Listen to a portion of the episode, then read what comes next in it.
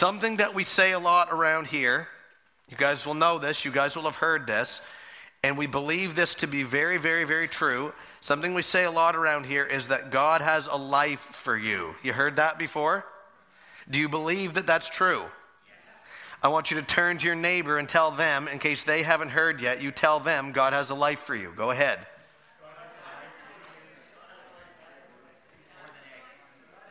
He does. He does. You see, because God created you, God loves you, God is for you, God has good for you and plans for you. He has a whole life for each one of us. And he has not promised that it's going to be a perfect life or a pain-free life, but it's a good life. It's an abundant life. It's a life that is full of love and joy and peace and hope and strength. It's a life that has purpose. Like, you can actually wake up in the morning and know that you are on this rock that's spinning around the sun for a reason, according to God. Like, that's encouraging to me. It's a life of fulfillment and of satisfaction and significance. Like, you, according to God, can actually have your life count for something. Do you guys want to have your life count for something according to God? Yeah, three of you do? Okay. I do. I know you do too. God has a life for each one of us, and this life has a foundation to it. Somebody say foundation. You guys are very smart people. You know about foundations. There's something that you build upon. When you have like a house or a structure of some kind, you don't just build it and then plop it down on the ground. You want it anchored and tethered and secured and built on a cornerstone, a rock, a foundation. You guys know that if you are built on a bad foundation or a wrong foundation, say your house, for instance, it can lead to a whole bunch of problems. Your house can like shift and settle, and it can cause structural damage. You have like a crack in your foundation somewhere. It can let water in. That's always fun. Mold and mildew and all that kind of stuff can develop. There's a whole host of problems that can develop if your foundation isn't proper. And the same is true for the foundation of the life that God wants you to live. This life has a foundation, and I'm going to tell you what it is. I won't make you guess. It is a relationship with Jesus Christ. I'll say that again. The foundation of the life that God has for each one of us is a relationship with Jesus Christ.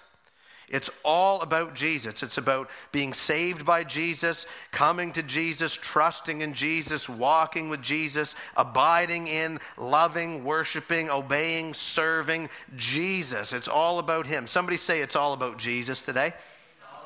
It's all about Jesus. And just like in life, when you build on the wrong foundation, it causes problems. And tragically, so many people don't build on the proper foundation as God would define it. They're building their life on something. They're putting their eggs in some basket. They're putting their hope in some place. But it doesn't swirl around this living, breathing relationship with Jesus. There's all kinds of people who look for purpose and fulfillment and a life through worldly things, totally apart from God. Those things don't satisfy. They don't last for long. They're not enduring enough. They don't work.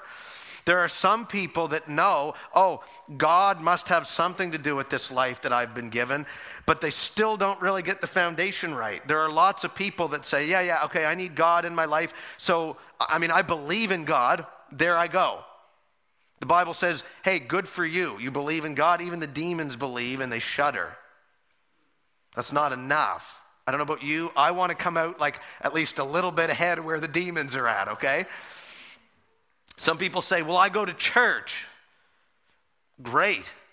Glad you're here. I go to church too. I get paid to be here. So beat that, right? It's about more than that, though. Some people say, oh, well, I'm a good person. I'm a moral person. I say, good for you. Your mama raised you to be nice. That's great, but that's not enough. Some people say, I even pray sometimes. We all know that lingo there. You go about your business, and only when you need something or you're in a desperate situation, then you'll throw a prayer up to God. And for some people, they say, hey, that's enough. There's my God shot in my life. But it's more than that. It's a relationship with Jesus. Everything that happens in this life, to us, through us, in us, around us, is supposed to happen, according to God, from the context of, I'm with Jesus, I belong to Jesus, I'm living for Jesus, I want to please Jesus, my allegiance is to Jesus. Are you getting the point so far?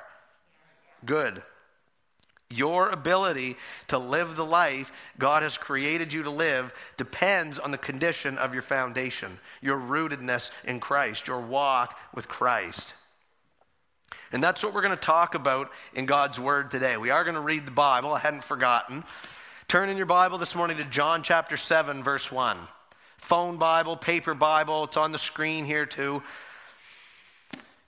In John chapter 7, we're in verses 1 through 24, we're going to see 6 signs that you may be building on the wrong foundation. We've established what the right foundation is. We're going to see 6 signs that you might be on the wrong one. So let's kind of meander through this together.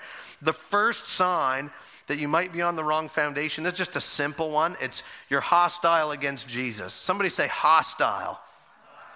You even said it with hostility in your voices, so well done. Very simply, it says this, after this, Jesus went about in Galilee. He would not go about in Judea because the Jews were seeking to kill him. The Jews in question there, that's talking about the Jewish religious leaders of the day and those who kind of followed and hung around them and were under their influence. They were very hostile against Jesus. Matter of fact, they wanted to kill him. They said, if he comes up in here, we're going to end him, finish him, silence him. So just right there off the hop, we've established life is about being close to Jesus, and they're totally against Jesus, so they're missing it. And you say, well, that doesn't really have anything to do with me because I wasn't there at the time. I was not a Jewish religious leader, and I don't want to kill anybody, so this can't be talking to me. Well, let me just tell you this. Hostility against Jesus takes on many forms. You may not want to kill anybody. You might not be set on murder. I would say that's a good thing. Let's continue that. But hostility isn't always that sinister in appearance. Sometimes people are hostile against God. Just when the name of Jesus is mentioned, they bristle. Oh, you're God. He's probably not even real. Your God, oh, he's unloving or he's cruel or I don't want to have anything to do with him. That's hostility. Some people say, well, I'm okay with the idea of God, but I just don't like or I don't agree with some of the things in the scriptures, so I reject that. I reject that God. That's hostility. Sometimes even we as Christians can take on a little bit of a hostility against Jesus. There are times in our lives where our behaviors and our thoughts and our actions do not line up and correspond with his word and with his will and with his desire for us, but sometimes we just are bent on continuing in those paths. That's hostility against Jesus. And what I would say to you is this. Any form of hostility or resistance against Jesus means that you are not properly grounded and footed on that foundation. This hostility, by the way, is no surprise because look what he says in verse 7. He says, the world hates me because I testify about it, that its works are evil. You ever wondered why people aren't in the world just running in droves, super excited to get to know the Lord a lot of the time? Like, we know the Lord. We know how good he is. We're like, why don't other people get this? It's because the world hates him. The world hates the gospel. And that's because as human beings, our eyes have been blinded in sin, right? And when Jesus comes along and he says, you need to repent, you need to be saved, you're not perfect, you need to change, people say, no, I reject that. So any kind of hostility against Jesus, just very simply, that means that we're not properly grounded on that proper foundation because we're supposed to be doing this with Jesus. Let's go, arms open wide, I'm walking with you. But when we cross our arms or push him away, that's not the life he has for us. Make sense so far? Good. Second one then, sign that you're building on the wrong foundation in your life is that you view God as someone to be manipulated. As in, God is there, yeah, I believe in him, he exists, and I'll just pull the string or I'll ring the bell when I need something and he'll come running and he'll do whatever I want him to do. That's how I see God. I mean, it sounds silly, but that's the way we act sometimes, right? God is just there to bless us and do our every whim, and Not sure that's really how it's supposed to be. So it says this in verse 2. Now the Jews' feast of booths was at hand. We're going to pause and sidebar on that. How many of you know what the Feast of Booths is? Well, that's okay, because I didn't really either. The Feast of Booths was is a major Jewish holiday. It's a high holy week among the Israelites, and it had its origins all the way back in Leviticus chapter 23. Somebody say that was a long way back. In Leviticus 23, God ordains for his people of Israel to do this Feast of Booths, and it recalls and recounts three things. It is a reminder for God's people that he brought them out of slavery in Egypt. It's a reminder that he led them through the wilderness, through a hostile territory, and that he led them into the promised land. Got that? Those three things. That's what the Feast of Booths is about. That's what it commemorates. And during the Feast of Booths, what God's people would do is they would leave their homes and they would go out and set up tents or booths or shelters of some kind, and they would stay in those for a week, to recount how their ancestors, when they were on their journey from Egypt, they didn't have big houses and palaces to live in. They lived in tents and shacks and booths and shelters and things. So that's what that's all about. And the Feast of Booths was not just a device to get you to look back. It's supposed to, in your mind, say, oh, as I look back and I remember that God was faithful to my ancestors, I'm remembering that he's the same God now as he was then. That means he's going to be faithful to me as he was to them. I am going to be okay. He is going to get me through. That's what it's about. Now, as Christians, do we tend to celebrate the Feast of Booths? I have not. Some of you are like, I'm okay not like camping out in the field for a week anyway. The reason why we don't celebrate the Feast of Booths is that Jesus has fulfilled the Feast of Booths. Let me explain. Remember I said it's about three things? It was about God bringing his people out of slavery in Egypt. Well, as Christians, we believe that Jesus has led us out of the slavery we were in to sin. Amen? The Feast of Booths was about God leading his people through the wilderness, through a hostile territory. Newsflash for you, we live in a hostile wilderness territory right now. I don't know the last time you really stopped and looked, but things aren't going tremendously well out there, right? And you know why? It's because the world is not our home. This is not where we belong. Our citizenship, Christians, is in heaven, and from it we await a Savior, the Lord Jesus Christ. So we're in a hostile territory, but God is faithful. Jesus is walking with us. He's leading us through this terrain that we're on. How many of you know life is not perfect? How many of you know that Jesus is perfect?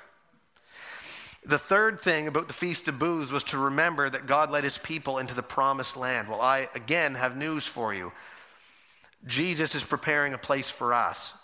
That's our promised land. He has gone before us to prepare a place for us, in a place where all is new and all is well. Gas is certainly not $2 a liter up in there. And as Christians, when this life is over, we're going there. That's where we're going to be. We're going to be with Jesus all the time, in his presence forever. Is that a good day, anybody? Yes. So that is why we don't celebrate the Feast of Booths, because Jesus has fulfilled it. We celebrate him. Okay, that was a fun bus stop. Let's come back on the road here. The Feast of Booths was at hand. So Jesus' brothers said to him, leave here and go to Judea, that your disciples also may see the works you are doing. For no one works in secret if he seeks to be known openly. If you do these things would be like the powerful things he's done throughout the book of John so far. If you do these things, show yourself to the world. So that sounds like pretty good so far, right? That sounds like his brothers are giving him the pat on the back. Hey, Jesus, you're really something special, and you want to be famous, right? Because who doesn't want to be famous? So why don't you go on to like the bigger population centers where there's going to be more people, and you can really, really get famous, because that would be so awesome for you. It sounds like that's what they're saying until you read verse 5. What does verse 5 say? Not even his brothers believed in him. So that tells me that whole spiel they're giving him is not really what it appears to be. It's not, yay, Jesus, we know who you are. You're the Savior of the world. You're come to reconcile people to God. You're going to die on the cross for their sins. They don't believe that. So what's their angle? Why are they telling them to go and be famous? Well, if I know anything about human nature, I would submit to you it's probably because they think if Jesus goes and gets famous, that's going to rub off on them. It's the way it works. That's why people who come into money suddenly have more friends than they did before they came into money. You know what I'm saying? Oh, if I know you and you're rich, famous, important, maybe you'll send some of that my way, or people will pay attention to me too. I can ride on your coattails. That's what's going on there. I remember a time when I was in high school and I went into class one day and there was no teacher. It's just not there. And we waited 5, 10, 15, 20 minutes, no teacher. And finally, we're just sitting around talking, like not really sure what to do. Certainly we were not working. Teacher comes on the intercom just to our classroom and she says, "Hey guys, really sorry I'm not there. I'm dealing with an emergency in the office." Okay, and then she said, "Oh, by the way, if Braden Jones is there, can you please send him to the office?" Everyone in the room, ooh.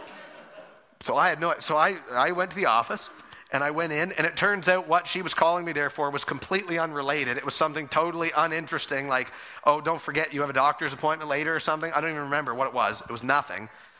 So I turned around and went back to class. And I went in, and everybody was talking, and they saw me come in, and it was all eyes right on me.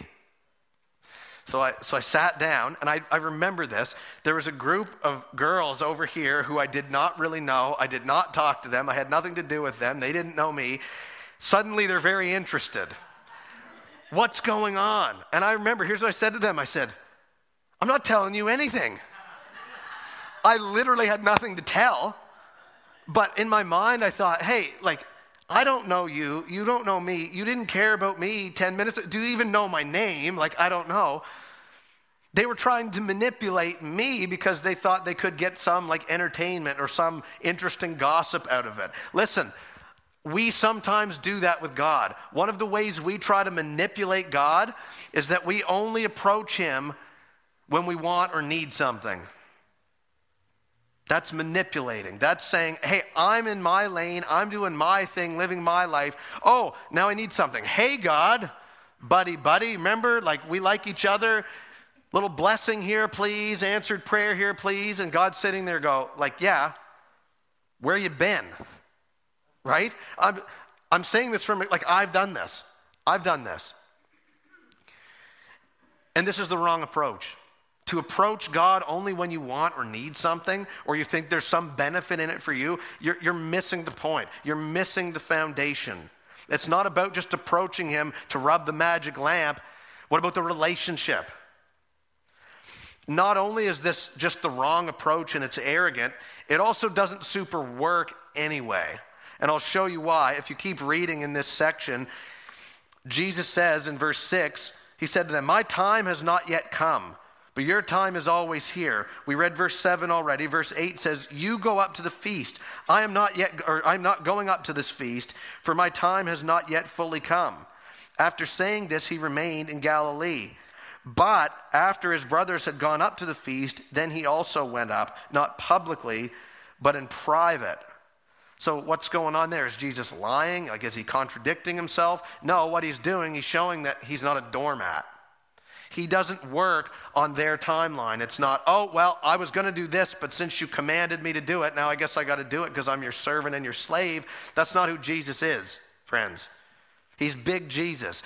Yes, he loves you. Yes, he answers prayers. Yes, he's good. But listen to me. He is not on a ball and chain. He does what he wants. Our God is in the heaven. He does all that he pleases. He doesn't just work on your timeline. And as soon as you ring the bell, I got to drop everything because Braden just called and I haven't seen him for 6 months. No, there's more to it than this. You cannot put Jesus in a box. You cannot push Jesus around.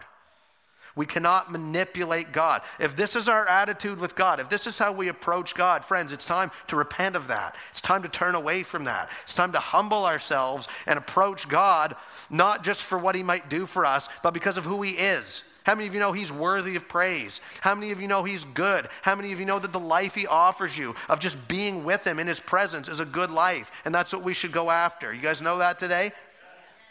Good. So that's number two. Number three, sign that you might not be building on the right foundation. And the foundation is a relationship with Jesus. Thank you. Number three is this. You accept some of Jesus, but not all of Jesus. In verse 11, it says, the Jews were looking for him at the feast and saying, "Where is he?" And there was much muttering about him among the people. Some said, "He is a good man." But others said, "No, he is leading the people astray." And you can just imagine the conversations that are happening there. Everybody is touting off their own opinion, their own thought, their own belief about who Jesus is. And that happens a lot today. I don't watch Oprah.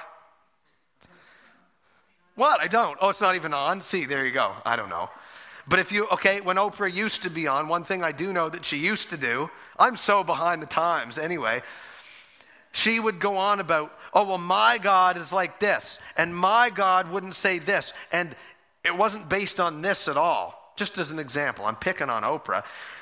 Sometimes people do this. They say, I like the idea that God is good. I like the idea that he's nice and that he's kind. But I don't like to think about how he's a God of wrath or he's a God that sometimes is displeased or he's going to be the judge one day or whatever. And what we do is we get out the scissors and we cut and we pick and choose what kind of Jesus we want. That's what's happening here. I think he's like this. I think he's like this. You guys have heard this too. Other people will say, Jesus was a good guy. Yeah, Jesus did some cool things. That's what I think about him. Some people say, Jesus was a powerful man, but he wasn't God, or he was just a regular man, but he became like a God or whatever. And I say, listen to me. That's not the Jesus that I read about in here. The point is not for us to just construct our own, right? And in a world, we literally live in a culture that is a spiritual buffet. You know the buffet? I don't even know if those are around since COVID, but, I want a little bit of this. I'll take a little bit of that. That's healthy. That's salad. I'm not eating that. I'll have this. And you just create your own plate. That's exactly what our culture is like. Little new age spirituality sprinkled in here. A little bit of the Catholic tradition over here. A little bit of pluralism over here. Yes, this part of Jesus I like. That's ridiculous. It's ridiculous. That is not what we're called to at all. And I want you to turn in your Bible now to John chapter 1. I just picked out a couple of scriptures to illustrate this. Here's the point. We don't make our own construct of who God is. We turn to God's word and he tells us who he is. See the difference there? So here's who Jesus is. John 1, here's a bunch of verses here. In the beginning was the word. Who's the word? Jesus is the word. If you said God, you get points for that too. That's fine. And the Word was with God, and the Word was God. He was in the beginning with God. All things were made through him. We're talking about Jesus here. All things were made through him, and without him was not anything made that was made. In him was life, and the life was the light of men. The light shines in the darkness, and the darkness has not overcome it. Verse 9 says, the true light, which gives light to everyone, was coming into the world. He, Jesus, was in the world, and the world was made through him, yet the world did not know him. He came to his own, and his own people did not receive him. But to all who did receive him, who believed in his name, he gave the right to become what? Children of God, who were born not of blood or the will of the flesh or the will of man, but of God. And the Word, Jesus, became flesh and dwelt among us, and we have seen his glory, glory as of the only Son from the Father, full of grace and truth. That's who Jesus is. Now turn in your Bible to Colossians chapter 1. Colossians 1:15, I think. This is one of my most favorite scriptures. This makes absolutely plain who Jesus is. He is the image of the invisible God, the firstborn of all creation. For by him, how many things were created? All things were created, whether in heaven and on earth, visible and invisible, whether thrones or dominions or rulers or authorities, all things were created through him and for him. and he is before how many things? All things. And in him, how many things? All things hold together. And he is the head of the body, the church. He is the beginning, the firstborn from the dead, that in everything he might be preeminent. For in him, how much of the fullness of God? All of the fullness of God was pleased to dwell, and through him to reconcile to himself how many things? This is so fun. All things, whether on earth or in heaven, making peace by the blood of his cross. Listen to me. I could turn you to page after page after page to tell you exactly who Jesus is. We don't have to guess. We don't have to make our own. It's right here in the Word. He is the Word of God. He is God, fully God and fully man. He is the God who created all things. He made this whole deal, friends. He is above it all. He is the God against whom we have sinned, against whom we have rebelled and turned our backs and broken his laws and broken trust and broken faith and broken relationship, and we've subjected ourselves to death and to his wrath and to punishment and to condemnation. That's Jesus. He is the God. In spite of the situation we have put ourselves in, he's the God who loves us so much that he would step down from his throne in glory and step into our mess, our dumpster fire, and he would walk through it with us, and he would die in our place for us, even though how many sins did he have of his own to die for? Zero. He died for yours and for mine because he loves you. That's who Jesus is. He's the God who died and was buried in the ground, but he, because he was perfect and spotless and without sin, he rose from the grave. It couldn't hold him because he is greater. He is victorious. He is more powerful. He is amazing. He is the God who has ascended back into heaven. He is sitting at the right hand of the Father, ruling and reigning and building his kingdom and building his church. And he is the God who's going to return one day to bring all of this to a close, to usher in a new kingdom, a new heaven, a new earth. And those of us who believe in him and belong to him will go and be with him in that place. We will be in his presence forever. That is the Jesus we're talking about. He's the Jesus that before whom every knee will bow and every tongue will confess that he is Lord. That is who he is. Somebody help me out today about him. Yes. So the point is, we don't have to guess. We don't have to make up our own version. And it's all or nothing, okay? We don't take out the scissors and cut and paste our own little Jesus. It's all or nothing. This is who he is. So the Jesus that is all love and no hard things to say, that ain't the real Jesus. The woke Jesus, the coddling Jesus, the self-help therapist Jesus, the Jesus who some people are the other way. They say, oh, he's all wrath, he's angry, he's mean, he doesn't love me. That is not the Jesus we read about in here. So pick up the book and read about him, because that's who he is. You are building on the wrong foundation if you're looking to any other Jesus that you fabricated in your mind. Does that make sense? I need to take a breath, so please say yes. You got to accept all of Jesus, not just some of them. I got to get a drink, just excuse me. Okay, number 4, got to keep moving. A sign that you are building on the wrong foundation is if you are afraid to let your faith go public. Somebody says, I got to go to the bathroom right now or something. Here it is here. For fear of the Jews, no one would speak openly about him.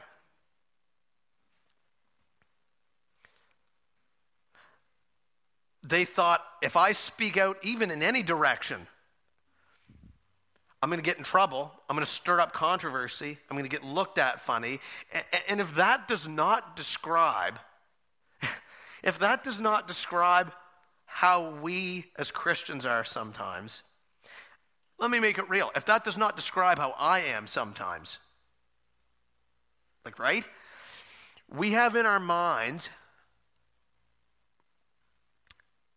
I can't speak about him. I can't witness about him. I can't testify. I don't want to cause trouble. I heard somebody say this week. Oh, if I speak about Jesus, it's going to cost me. It might cost me a relationship. It could cost me my job. People might look at me funny, hate me, make fun of me, think I'm weak, think I'm stupid, whatever. Listen to me. You want to know what that stuff is? I'll tell you what that stuff is. It's a tool of the enemy, is what it is. Because of all the things that you could be doing as a Christian, the thing that Satan wants you to be doing the least is speaking openly about Jesus. Because listen to me, and you guys know this, because you've tasted and seen it. When the name of Jesus is proclaimed, when the message of Jesus is lived out and spoken, it changes lives. Satan loses ground in his kingdom. Things happen. Things change. And he doesn't like that. So he is going to do everything he can do to convince you, yes me, to convince you in whatever situation you're in, I better not speak, better not share. And let's be real, like we come up with lots of creative excuses, don't we? Oh, I know we do. Don't look at me like that. I know we do. Oh, maybe next time. Oh, I don't know if they're ready yet. This is the game we play. That's the enemy. Anything in you that would convince you, I feel like I have a stirring to like maybe speak up and share my faith with that person. Oh, but I'm feeling like a fight against that. You could probably safely assume that's not the Lord telling you not to do it, okay? That's a tool of the enemy. And like I said earlier, we worry, we fear. We fear what it's going to cost us. Let me tell you something, friends. Here's a news flash for you. If you're a follower of Jesus, it absolutely is going to cost you. There's no might or maybe about it, especially in this day and age in which we live. It's going to start costing us more and more to be followers of Jesus, more and more. You can remember that I said that, like just saying. This is the way the world's going. And I want to tell you something else, though. There's really only one kind of Christian. There's not, oh, well, here's the Christians over here that, you know, they're the more of the evangelistic type and they share and they do this. And then there's the kind over here, they, you know, I'll just live it out privately. No, there's one kind of Christian. There's one. There's not some that are marked out for this work of speaking about Jesus and sharing about Jesus and some that aren't. That's all of us. Only one type of Christian. And I want to just read a couple of verses here. Jesus says in Matthew 10:32, if you acknowledge me before men, I will acknowledge you before the Father. But whoever denies me before men, I will deny before the Father. Think about that verse for a second. Good land. 1 Peter 2:9 says that we as Christians are called to proclaim, say proclaim. Proclaim the excellencies of him who called us out of darkness and into his marvelous light. We're to proclaim that to the world. Romans 10 says that faith comes through hearing the word of Christ. And how are they to believe in it if they have not heard it? Where are they going to hear it from? You and me. Matthew 5:16 kind of takes a different route, but it's the same message. It says, let your light shine before others so that they may see your good works and glorify your Father who is in heaven. In other words, it's yes, something that you say, like the gospel must be spoken, but let's live it out as well, right? Let's not be hypocritical in that. People should be able, when they look at me, to say, and you, oh, what's with that guy? He's super weird. No, there's something different about him because of the things that we do, right? So we need to live it out. It's in word and in deed. And again, if you've got an attitude in your life of boldness and kingdom-mindedness and your heart is, how can I reflect Jesus today? I would submit you're someone, that you get it, okay? You get it. Because when you're anchored in Jesus, when your roots are deep in Jesus, when you've got that relationship with Jesus, it's going to show in you. It's going to rub off on you. When you really get onto his love and his grace and his goodness, friend, and I'm saying, I'm preaching to myself right here. You can't help but want to share it. But if we take this stance of, oh, I have an attitude of worry or fear or dread or I don't want anyone to know. Yes, I'll live, you know, I'll live as a Christian when I'm in my prayer closet, but not when I'm in the office or at school or around my neighbors. Listen to me. That's evidence that you're not grounded in Christ as securely as you could be. I'd remind you, we read this verse a couple weeks ago 1 John 4 says there's no fear in love, but perfect love casts out all fear. So if you are a person who claims the name of Jesus, but then you're afraid of what that might mean if that gets out, you're living in that, you're walking in that fear, that's evidence that you're being governed by the world and you're not being governed by the Holy Spirit. Preaching to myself, straight up.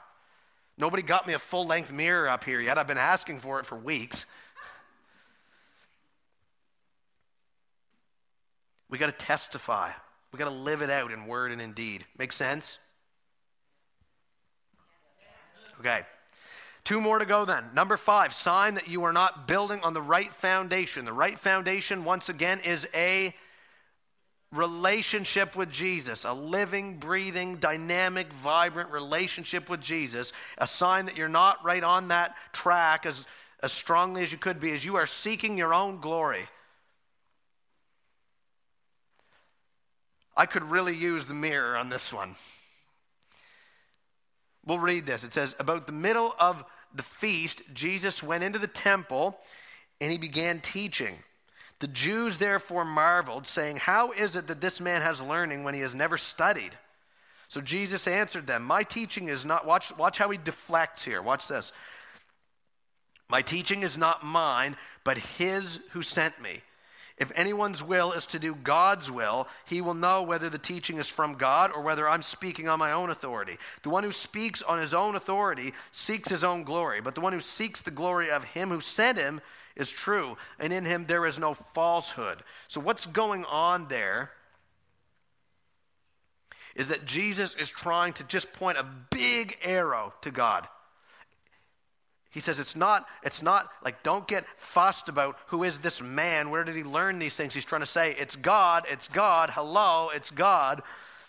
We've talked about this word glory before. The word glory means the weight of something, or the significance, or the sheer magnificence and magnitude of it all. Glory pertains to like fame and renown and honor. And here's straight up how we are as a human race. A lot of times we're after our own glory. That's what we want. We have bought into this attitude of everybody should look at me, pay attention to me, honor me, regard me, value me, cherish me. I have a niece who, when she was a little bit younger, like 5, say, we were at a family get-together, and it's noisy, there's kids running all around, and she was trying to get the attention of the other kids, but it was too loud, they couldn't hear her, so she pipes up as loud as she could, and she says, all attention to me! And we have not let her hear the end of that one since. But that's how we are as people. That's how we are. I'm not like she was a kid, but we do that as grown-ups, right? We live in a way that we want everyone to notice us. And again, we're missing the point when it's like that. I want to tell you something. Life is not about you. It's about Jesus. Life is not about you. It's about Jesus. We were not made to pursue our own glory. We were made to give God the glory and live in light of his glory. There's the weight and the magnitude and the reality of who he is. We said a few weeks ago, John 3:30 is the verse. It says, he must increase and I must decrease. That is literally the pathway to peace as a Christian. It's not that you've got to puff out your chest and get up on the soapbox and everybody notice me. It's no, hey, less of me, more of Jesus. Think of how much things would be different if we all took on that attitude. Wouldn't have to be right all the time. Wouldn't have to like throw the floodlight on me all the time. Think of how this would enable us to see clearly and to love God and to love each other better if we were not just out to get our own way. Oh, straight up, 1 Corinthians 13, love does not insist on its own way. Just came to my mind. When we're in about our own glory, that's what we want. I'm getting my way. It's all about me. The heart that seeks God's glory, the heart that says, God, I want to be used by you for your kingdom, for your renown, for your honor, for your glory. It says in verse 17, that's the person that does God's will. How many of you want to be in God's will in your life? Every hand, please. This is the, I saw one hand in the back.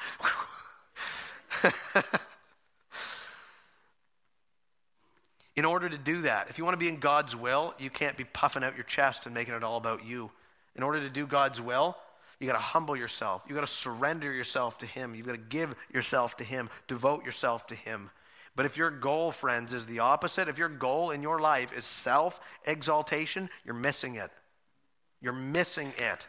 And this is a lifelong thing. We battle against this all the time. But the point is there. If you are in it for yourself and your own glory, you are not building on the right foundation, because it's less of you and more of Jesus. That's how it's supposed to be.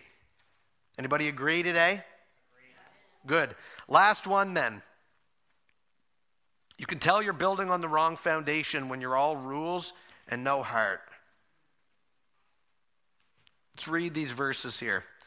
Jesus is talking. He says, "Has not Moses given you the law? Yet none of you keeps the law." There's a verse for you. "Why do you seek to kill me?" And the crowd answered, "You have a demon." In other words, you're crazy, man. Who is seeking to kill you? Jesus answered them, "I did one work, and you all marvel at it. Moses gave you circumcision, not that it is from Moses, but from the fathers, and you will circumcise a man on the Sabbath. If on the Sabbath a man receives circumcision so that the law of Moses may not be broken, are you angry with me because on the Sabbath I made a man's whole body well? Do not judge by appearances, but judge with right judgment." What Jesus is talking about, he's referring back to John chapter 5, where he healed the guy who was crippled at the pool. Do you remember that? Good. He's referring to that. People were really upset that he did that, because he did it on the Sabbath. On the Sabbath day, you were supposed to rest. It was a day where you didn't do work. And when Jesus healed that guy and got him to take up his bed and walk, that was a work. That was a no-no. How could you do that? You're not following the rules. And the irony is that they missed the heart of what was going on entirely. We've talked about this. The Sabbath day was about rest. It was about wholeness. Jesus literally on the Sabbath made a man whole and well, and they freaked out and they got mad. And before we're too hard on them for doing that, it's really easy for us to slip into that kind of spirit too. I would call that a religious spirit.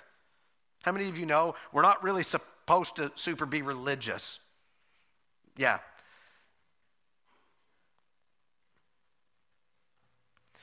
A religious spirit is a spirit that's all about the rules. You got to follow the rules. You got to follow the traditions. Don't rock the boat. Do everything right. Keep up appearances. That's what these people were all about. They were so concerned about the rules. They thought in their minds, the way we're going to be right with God, the way we're going to be just good as people is we're going to follow the rules really well. And they missed the heart.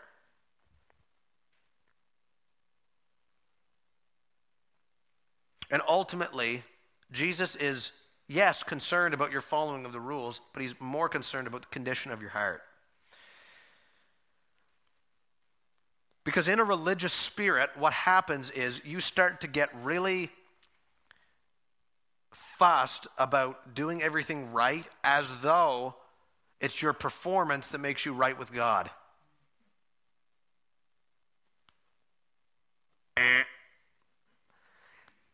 You are not made right with God by anything that you do. You're made right with God because of what Jesus has done for you. We've talked about that. But when we get onto this religious track, that's a slippery slope. And the problem compounds because when we are acting in this religious spirit, we start to get critical of other people. Because, hey, you and you are not doing as well as I'm doing.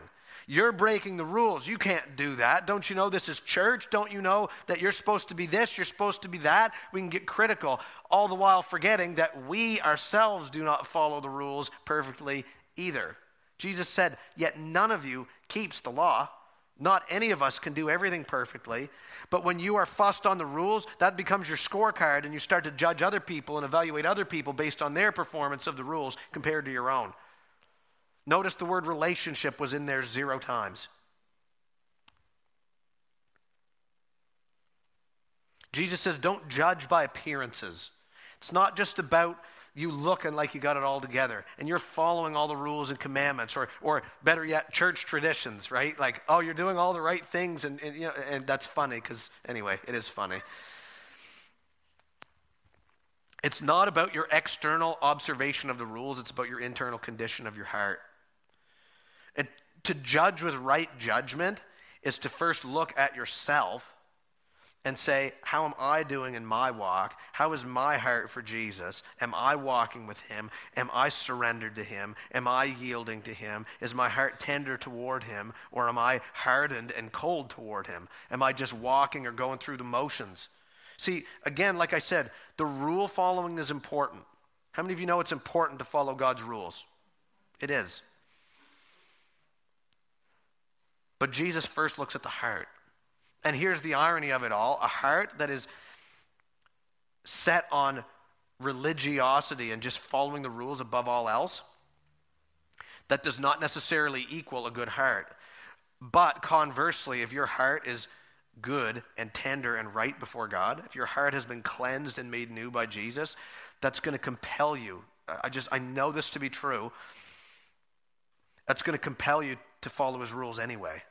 It's not like when we say heart, we're throwing the rules out the window. No, if your heart is for Jesus, you're going to want to listen to him. John 14 says, if you love me, you're going to follow my commands. It's just the way it works. It's about your heart, people. So those have been 6 signs that you may not be building on the right foundation. I'll be honest, this has been fun. This has been fun for me. And what I want us to do as we get ready to kind of move into the next part of our time together is not for anybody to answer out loud, but how's it going for you? How's it going for me? Look at your life. Look at your walk. Are you in a place in your faith right now, say the last month, 2 months, 6 months, year, whatever, are you in a place in your faith where you say, hey, look, I'm not perfect. I know I'm not perfect. Only Jesus is perfect, but I'm doing my best to walk with him. I'm seeking him. I'm pursuing him. I'm pouring in. I'm in his word. I'm spending time in prayer. I'm really going after his heart. Really pursuing that relationship with him. If that's you, I say, awesome. Good for you. That's wonderful. Because that is language of relationship. And that is the foundation that you and I are supposed to build upon. We cannot neglect the relationship. Maybe you would look at your life and you would say, well, I'm not really sure that would describe me. Maybe you, in the last season of your life, for whatever reason, whatever has led you to this, maybe you're sort of just going through the motions. Maybe you are, coming to church once in a while, glad you're here, keep doing this. But maybe there's not really much of a spark there. Maybe there's not really much of a relationship and a walk there right now. Maybe you're Bible is sitting on the shelf collecting dust, or it's propping up the short leg of the couch. Maybe you have not spent a whole lot of time in prayer. Maybe you have not really pursued and regarded the Lord and gone after that relationship. Here's what I want to say to you today, regardless of what your scenario is, because however many of us are in the room, we're all probably slightly on a different spot on this. This word today is not a word of condemnation, it's a word of invitation. So whatever the last season of your life and your walk with Christ has looked like, good or bad, as long as today is called today, you have an opportunity to take a step in toward him.